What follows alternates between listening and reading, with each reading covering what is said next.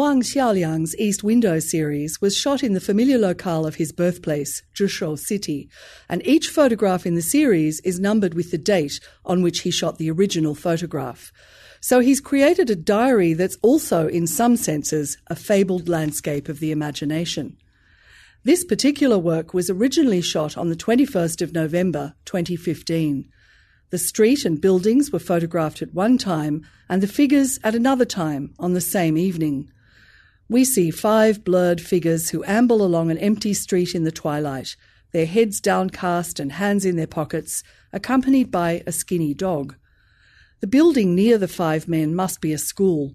On its wall is painted a government slogan, "With my wings I fly to my ideal goal. With my sails I head for my safe harbour."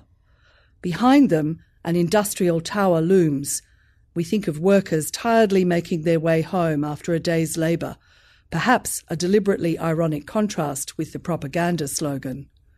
The men's long shadows are cast in front of them as they walk, yet this is inconsistent with the light source in the picture, a strange element that casts doubt on photographic veracity.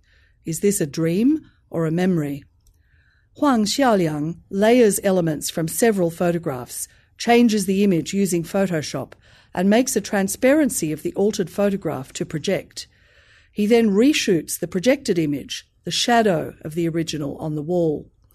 The softness of the image and its shadowy quality is reminiscent of how watercolour spreads and subtly stains, an effect enhanced by his use of fibre-based paper. He aimed to create a sense of uncertainty or expectation, finding beauty in the ordinary scenes of small-town life.